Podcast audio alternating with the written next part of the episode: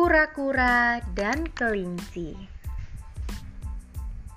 Suatu hari, kelinci itu menyombongkan diri dan muncul ide mengadakan perlombaan dengan kura-kura. Kura-kura setuju dan perlombaan dimulai. Kelinci berhasil berada di depan kura-kura karena dia adalah pelari yang hebat. Namun demikian, ego dari kelinci itu tidak hanya berlari di depan kura-kura tetapi memutuskan untuk tidur siang beberapa saat tepat sebelum garis finish.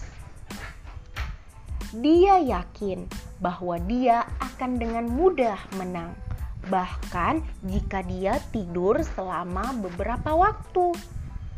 Kura-kura di sisi lain jauh lebih lambat daripada kelinci. Namun, ia terus mengikuti balapan tanpa berhenti.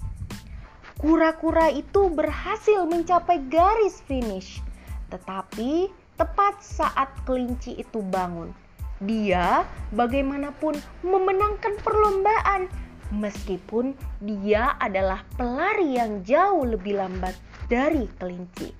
Walaupun demikian, kura-kura tidak menyombongkan kemenangannya kepada kelinci.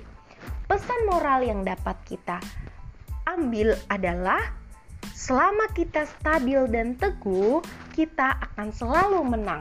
Tidak peduli seberapa kecepatan kita dan kemalasan adalah musuh kita, seperti juga kesombongan.